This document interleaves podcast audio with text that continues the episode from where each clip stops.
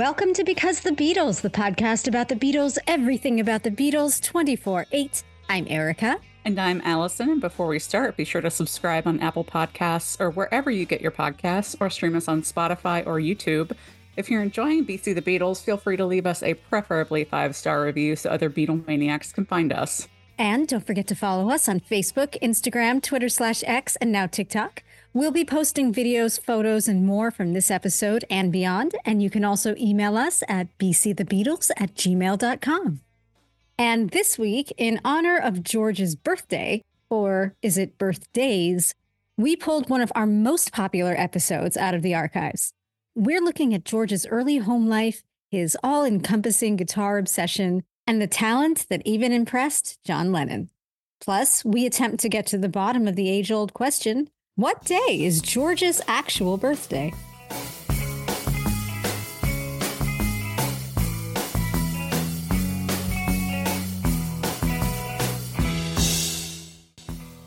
So, before we get into the George episode, we should discuss a little bit, Erica, because George is your least favorite Beatle. Yes. So, I'm explain gonna, yourself. okay, I'm going to own that. There are four Beatles. Anybody who attempts to rank the Beatles is going to have to rank them one, two, three, four. And in my ranking of four, George comes in number four. And that's how it's always been. I have been exploring why lately, especially in preparation for this episode. I'm not entirely sure why. I am. I am. I, I think that it has nothing to do with his talent or his contribution. I think it really just has to do with how I first experienced the Beatles, which was as a child. And I didn't get his vibe of don't bother me and the Taxman and the piggy people. And I didn't know how to process his more complex view of life that he was putting out in his songs. And so he kind of went to fourth for me. And I just never really revisited that. You didn't know about taxes when you were a kid? What? No, That's I knew crazy. no, I knew about taxes. I'm saying that it seemed like the majority of his songs were complaining about something. Personally, I connect on a deep spiritual level with complaining. But yeah, I get it. George, I think, is people could fight me on this, and that's fine. But I think he was probably the most complex Beatle insofar as like the other three, I sort of feel like are what you see is what you get. And George, you know, he had this persona. He was a quiet Beatle. That was his title, his nickname. But he wasn't, you know, his friends will say, like Tom Petty would always say, you can shut George up. He had this really cynical, dry sense of humor, and he was obviously very spiritual. And some people like to deify that, which is a whole other podcast episode. But yeah, I think he is complex. So I could see how George might be confusing to a kid. And maybe that's just sort of carried over to your adult life. I think so. And I think George, too. I mean, I'm not going to say that John and Paul and even Ringo aren't complex in their own ways. They're human Right. beings and they're extremely complex. I think George, if you're trying to connect with George's personality through the medium of his music, I think George seems a bit more opaque. But at the same time, he's also very deep. I mean, for, you know, a 24 year old guy, 23 year old guy talking about taxes and, you know, leave me alone, don't bother me. And then switching over to this really deep spiritual stuff as he explored spirituality in his life. He's very intense about his feelings. I think that's a good word for George. I think, I mean, I didn't know him, obviously, but I think he seems like the type of person who was very intense in whatever he sort of believed or was into at that moment. Like, he was very pissed off about money, especially in the later years of the Beatles, which is a really interesting topic, which we should talk about sometime.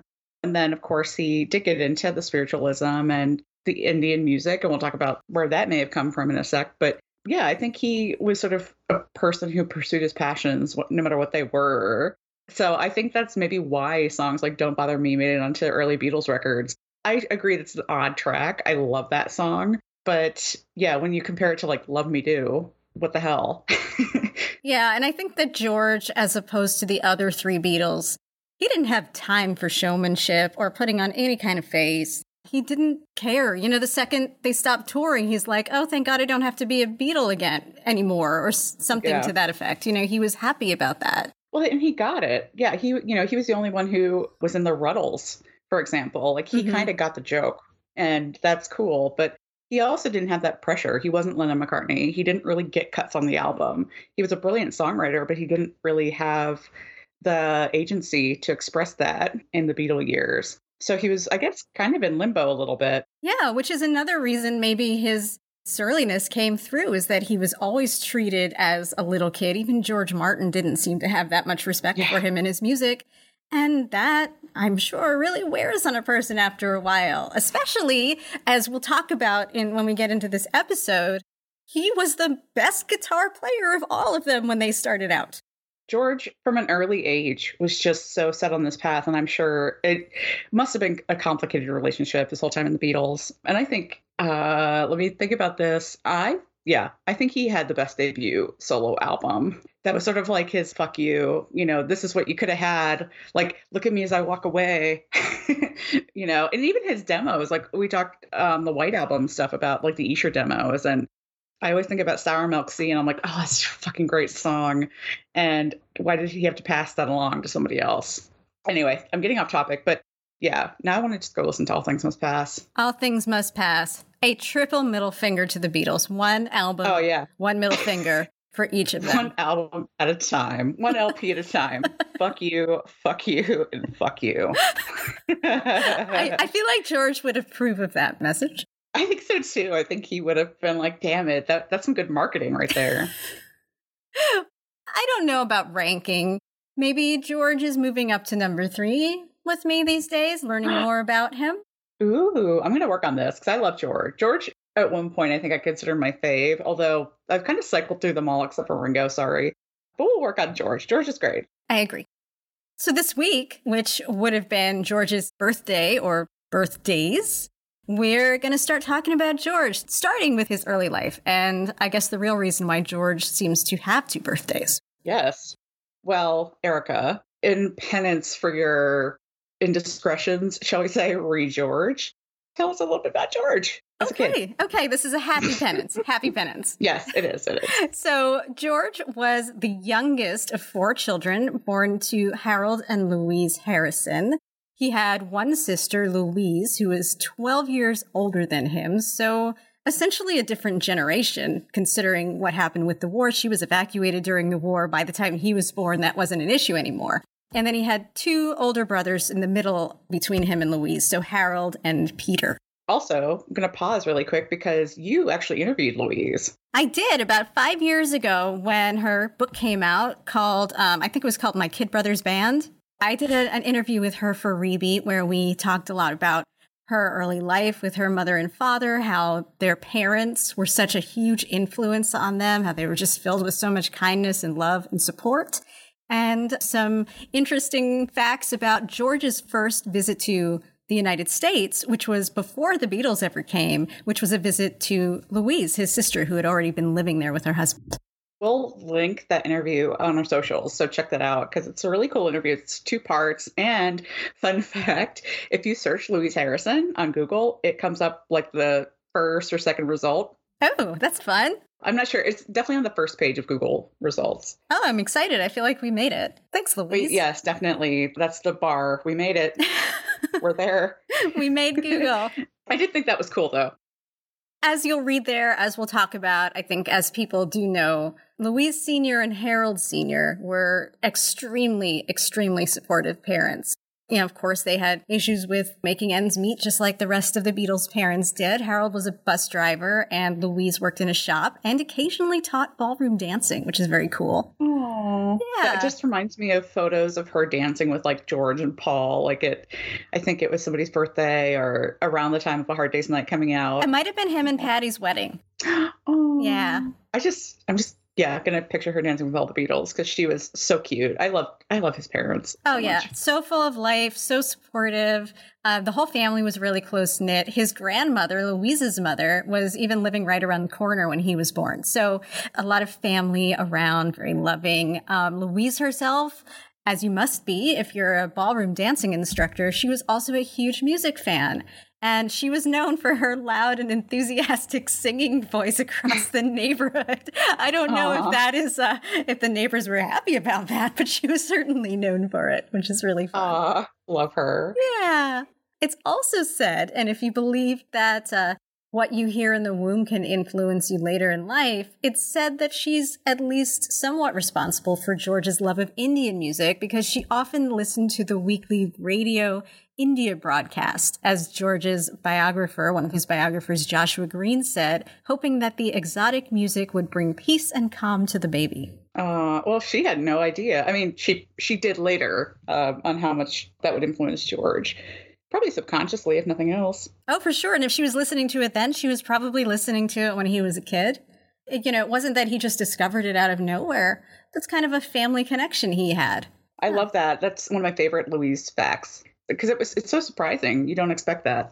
I'd love to see a biopic about George's family. I think it would be wonderful. Oh gosh. Make it happen, Hollywood. Let's do it. Another fun fact about Louise, Louise Sr., that is George's mother, she's the first unofficial fan club leader. She would welcome fans to George's house when he wasn't there. She hosted the first set of Apple Scruffs, really.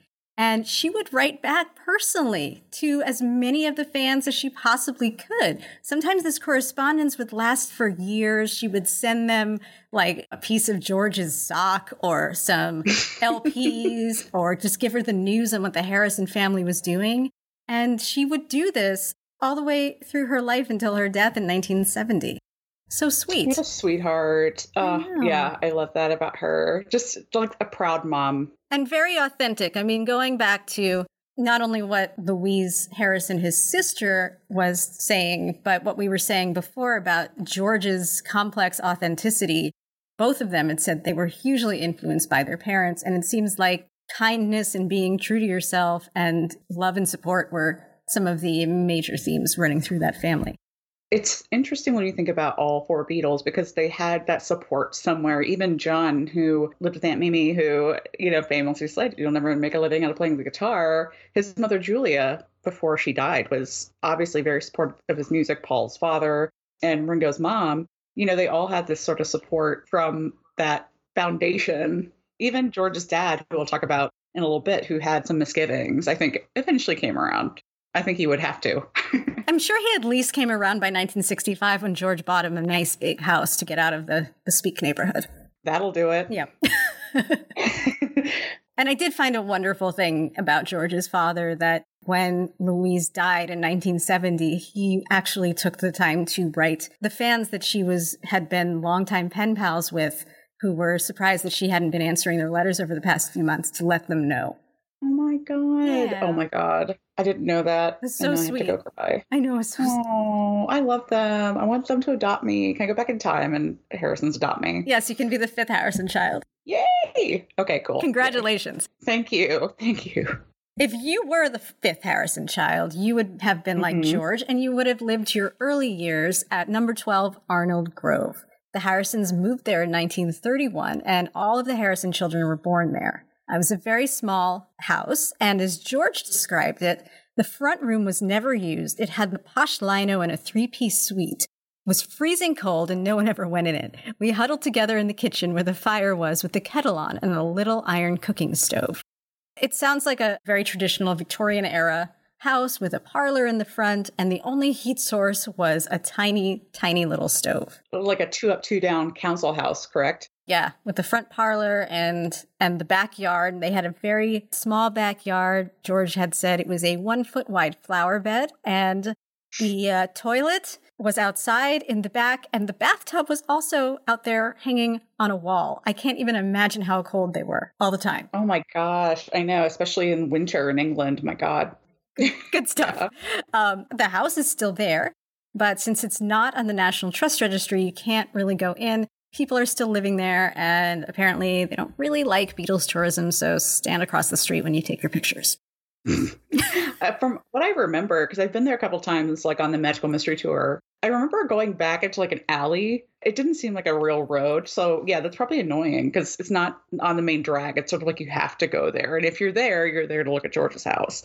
Like TBH, though, if you bought that house, you knew what you're get- getting into. I know. I don't even know why none of these houses are on the uh, National Trust Registry, but they're not, which is another issue altogether. Because John Paul didn't live there. There, I said it. Ew. no, their their houses are though. I know, but that's that that does it's suck. True. It does suck. Yeah. I, I thought know. maybe the reason was that in George's actual lifetime, he only lived there six years and then the house was sold in 1965. So maybe there just wasn't the handover needed to establish it as a National Trust property because the Harrisons had already been gone by the time anything the Beatles did were considered worthy of National Trust properties.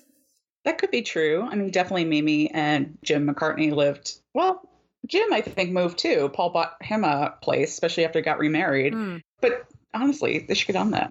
I know, I, I do think so. And if not this house, then potentially the house that George moved to when he was six. His parents finally got approved for a council house after being on a waiting list for 18 years. And they were able to move to 25 Upton Green in the Speke neighborhood, which is about seven, eight miles outside of downtown Liverpool. It was kind of a rough place.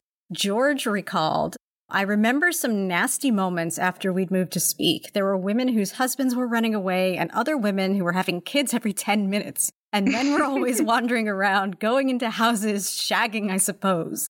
I remember my mother having to deal with someone who'd come around cursing and swearing about something or other. She got a bucket of water and threw it from the front step and closed the door and went in. She had to do that on a couple of occasions.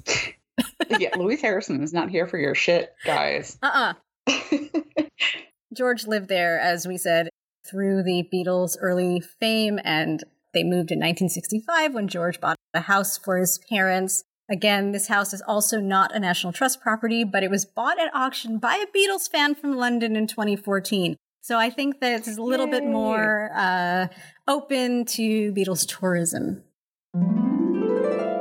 Hello, this is BC the Beatles from the future coming at you from 2024. When we recorded this back in 2021, this information was correct, but there have been some exciting new developments since then. In 2022, Ken Lambert, an American Beatles fan, bought the house when it went under auction. He restored it to the original decor that would have been there when George is growing up, and he now rents it out as an Airbnb. So next time you visit Liverpool, you too can stay in George's childhood home. All right, back to the episode.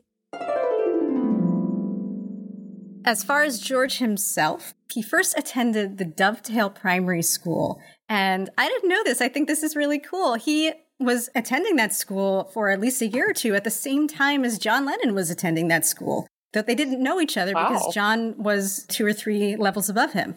Oh, wow. So they may have like brushed shoulders when they were teeny tiny little kids. Yeah, I mean, if he did, John was the one to brush the shoulder and maybe brushed it a little harder than he should have for a little kid. But Oh my God. That is hilarious. I that's gonna be headcanon from now on.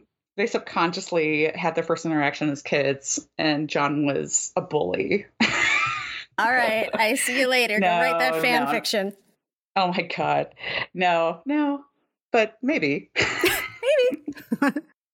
Continue your fan fiction in 1954 because in 1954 he started attending the Liverpool Institute, which is almost surprising that he attended that school because it was actually a very long bus ride away. It wasn't the local school. It must have been a conscious choice for his parents to send him there, which is great because that happens to be where a fellow bus rider and schoolmate called Paul McCartney was also attending school and they met on the bus. George was not the best student, obviously. None of the Beatles were. Still brilliantly smart in his own way, but he was, as we said at the top of the show, totally obsessed with guitars, right? Yeah, he would sit in the back of the classroom looking like a total scary teddy boy, wearing tight jeans with slick back hair, just drawing guitars in his notebook instead of concentrating on school. It's funny because when you see those pictures of George when he's like 13 and he looks like a teddy boy, it's like, oh, you're a little baby, but you're trying to be so tough. I know, but he's actually a little bit like the look in his eyes is real steely. that is true. He could probably fuck you up. Or he, he thinks he could. hmm But he's he's 13 and it's like Simba trying to baby Simba trying to roar. It's just not there yet. Oh, oh, I'm going to think of that. That's going to be the metaphor now for baby teddy boy George. It's like Simba trying to roar. Oh, I don't think George would like that very much. Sorry. Well, too bad. That's a thing now. Love it. I love it. So, yeah, obsessed. And he had, of course, his musical idols in the 50s, like Carl Perkins, which one of his alter ego names eventually became Carl Harrison after Carl Perkins. Big, big time obsessed there. the skiffle pioneer Lonnie Donegan. And of course, after 1956, he felt that he had his epiphany moment when he heard Elvis Presley coming out of somebody's house window and was just floored by it. Yeah, and of course, you know, the Harrison house was filled with music, and it was usually people like, you know, Bing Crosby, and Josh White, and Hoagy Carmichael. Um, probably still, you know, the Indian radio coming through via Louise. Um, and George has said the song that inspired him to pick up the guitar, which I thought was interesting, is Waiting for a Train by Jimmie Rodgers, which is not what you would think of as a typical sort of like inspiration for somebody who would eventually play lead guitar. It's like a country sort of swaggering. It's a great song, but it's it's very different. Uh, it's like an old sort of classic country tune along the lines of like a Hank Williams. It kind of makes sense because uh, skiffle music was very much a had country influence. That was probably a lot of the more popular music at the time. Playing in the Harrison household was country inspired. I mean, there's definitely deep ties everywhere. Mm-hmm. So something he heard in Waiting for a Train was the thing that set him off. And this is something I didn't know, Erica, uh, before we started researching this episode. But George was actually in the hospital with a kidney inflammation when he decided that he needed a guitar. when he was like, this is it. It's like, I got to pull the trigger and get a guitar. Which is kind of crazy because that's basically how Ringo got into the drums. Right. I didn't realize that. That's crazy. Which is really fun because now we've found three very early connections from George to John Paul and Ringo. We can go on forever about how the Beatles were kismet and how in a million years this kind of thing, meaning Beatlemania and the Beatles, can never happen again. But it's it's eerie sometimes how yeah. their stories parallel in these odd ways. I don't think it was the same hospitals. Ringo It would have been a different time anyway, but it's just that weird connection where you're laid up in bed and you're like, okay, music, got to do that. and then another thing, which I didn't know either, was that George was the one to influence his friend Paul McCartney to start playing guitar because Paul at that time was learning trumpet. His dad was a trumpet player, so that's the instrument he was on. And then he took an interest in George's guitar. I'm just thinking about Paul playing trumpet um, on that like when the Saints go marching in uh, thing. well, it, has been a couple of years. I don't know how long he played the trumpet. Oh, God bless him.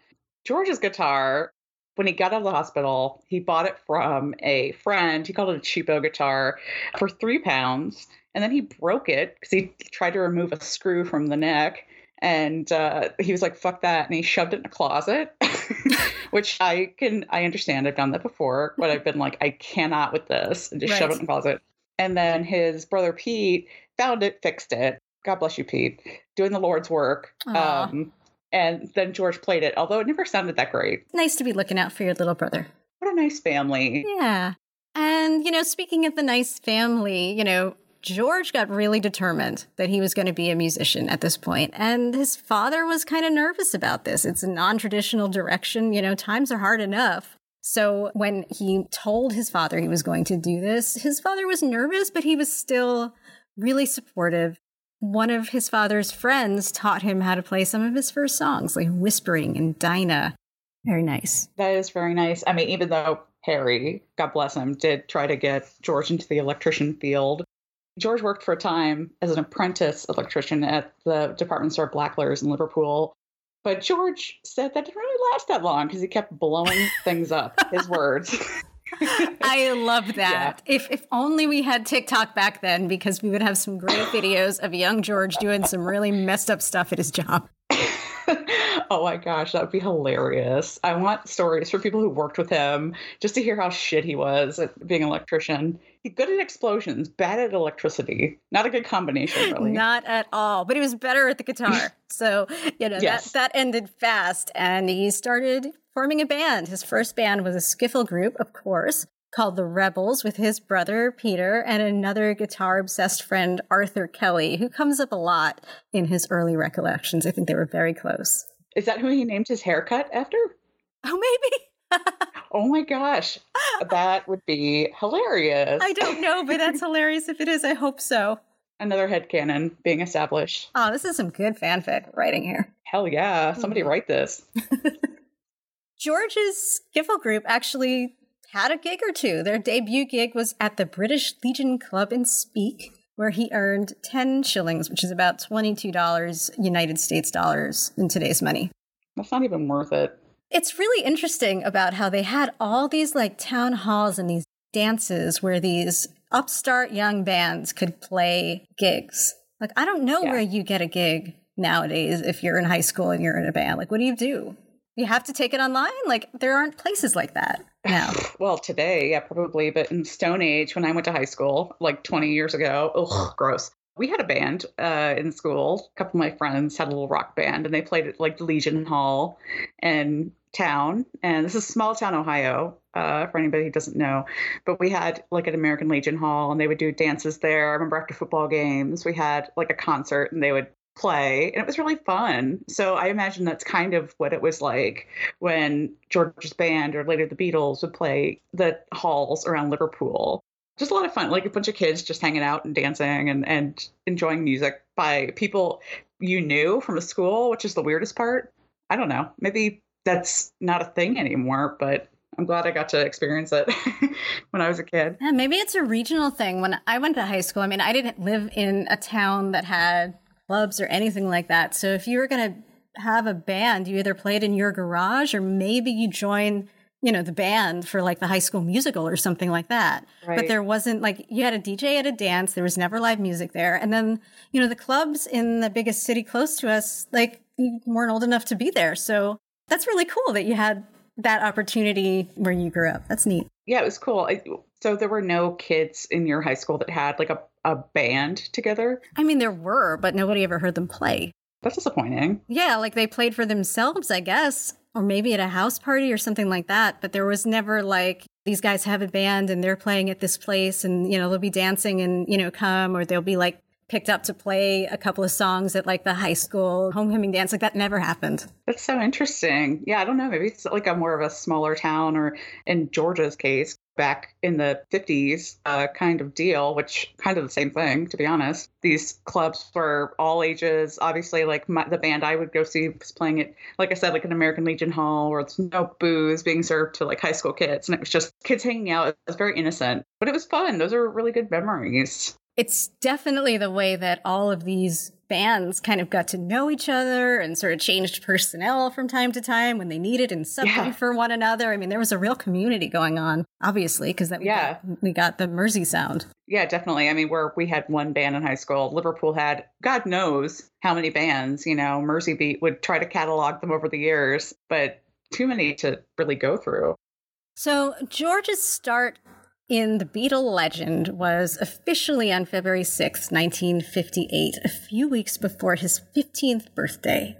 Uh, he had known Paul for about a year then. They bonded over music, going to and from the Liverpool Institute on the bus, sharing their obsessions together. And they were jamming together a little bit. Um, even after Paul's family moved away from the Speke neighborhood to 20 Forthlin Road, which is the house we associate with Paul's childhood, he still hung out with George and they still played together. And when the Quarrymen, which Paul had joined John and the Quarrymen by this time, needed another guitar player, Paul suggested George. And George was a much younger than John. And John thought Paul was pretty young, but George was even a little baby to John, I'm sure. Well, John was around 17 at that time. I mean, think about hanging out with a 14 year old who's trying to be like this little hooligan. You know what I mean? It's lame. Like, as John once said, George looked even younger than Paul, and Paul looked about 10 with his baby face. but George was too good to pass up. So then John also said, We asked George to join because he knew more chords. We got a lot from him. That definitely speaks to George's talent that they'd let this like pipsqueak join the band. John Lennon had high standards and he mm. didn't he didn't accommodate people because he felt bad. So yeah, yeah, he wouldn't be like, "Oh, I'm, you know, this guy's so cute and he's nice. We should give him a chance." Fuck no, that wasn't John. Clearly, nah. John was impressed by George's talent, so he felt that he had to be part of this thing that they were starting. And another advantage to having George around is that his mom would let them rehearse at the house and even give them little cups of whiskey occasionally. So that's very nice. Oh, okay, there it is. Yeah, yeah. A much better environment than with John's Aunt Mimi, who thought George looked like a scruffy teddy boy and didn't love the sounds of three teenage guitars, to say the least. Yeah, I think she liked George the least out of all of John's friends. She would always make him use the back door. When she let him in the house, when she let him in Mendips. he must have looked real scruffy. Oh yeah, totally. And maybe it was his like his little dark swagger for a little kid, you know, that she was like, "No, I don't I'm not into that." Yeah, I can kind of see Aunt Mimi sort of looking at George and be like, "I don't trust you." You're going to steal something. I know it. But using the back entrance, that's that's pretty uh it's pretty obnoxious. Can't have teddy boys wandering in and out of your house. That's true. John was hard enough to handle as it was. Didn't want any 14 year old influences to make him even, you know, scruffier than he already was in his life. Yes, those those 14 year olds from Speke. It didn't it didn't seem like the nicest place though. Yeah, true. I think we're going to leave our story off today because the rest is history. These three boys became Japage 3, then Johnny and the Moondogs, the Silver Beetles, to the Beatles. And. Yeah, and the Beatles. So we're talking about George's birthday. Since my early days of being a Beatles fan, and I actually became a Beatles fan in February, now that I think about it. Oh, happy anniversary. Thank you. The one thing that you learn about George is like which which day is his birthday? The 24th, 25th. Right. it's so weird. Why is there that discrepancy? Even he didn't totally know. He thought that his birthday was on the 25th. That's what his birth certificate said. That's what his family celebrated. But then sometime in the 80s, he found out that he was actually born at 11:42 p.m. on the previous day, February 24th. Oh my god, that's so like world rocking, especially for somebody who is maybe into mysticism and spirituality, who may have relied on like sun and moon signs and like where the moon was when the moment you were born and that kind of thing. And it wasn't even definite then. His sister Louise, who was old enough to remember his birth, said that's not true. He was born after midnight on the 25th. So there was Oh my god. there was always this question of when exactly he was born. So George ended up, with very good nature, taking advantage of the situation, and he would celebrate two days. Um, Olivia would say that if somebody wished him happy birthday on the 24th, he would say, Oh, but my birthday's not till tomorrow, so you have to wish it to me then. And if somebody wished him on the 25th, he'd say, Wait, my birthday was yesterday. Why didn't you wish me happy birthday yesterday? Oh my god, that's hilarious. It's definitely making the best of it. Yeah. That's so funny. Very George. That speaks see that speaks to his fun sense of humor. A lot does, and I'm I am happy to have explored this little uh, jaunt into George's early childhood, especially in his birthday week. And I can definitely say that that his place in my mind is rising quite a bit. Ah, well, good because he is great, and this has totally just made me want to binge George all week. Love him so much. This will be the first of many George episodes we have, I'm sure of it. Yes, definitely. So, yes, happy birthdays to George on both February 24th and 25th, I guess. 48 hours of birthday.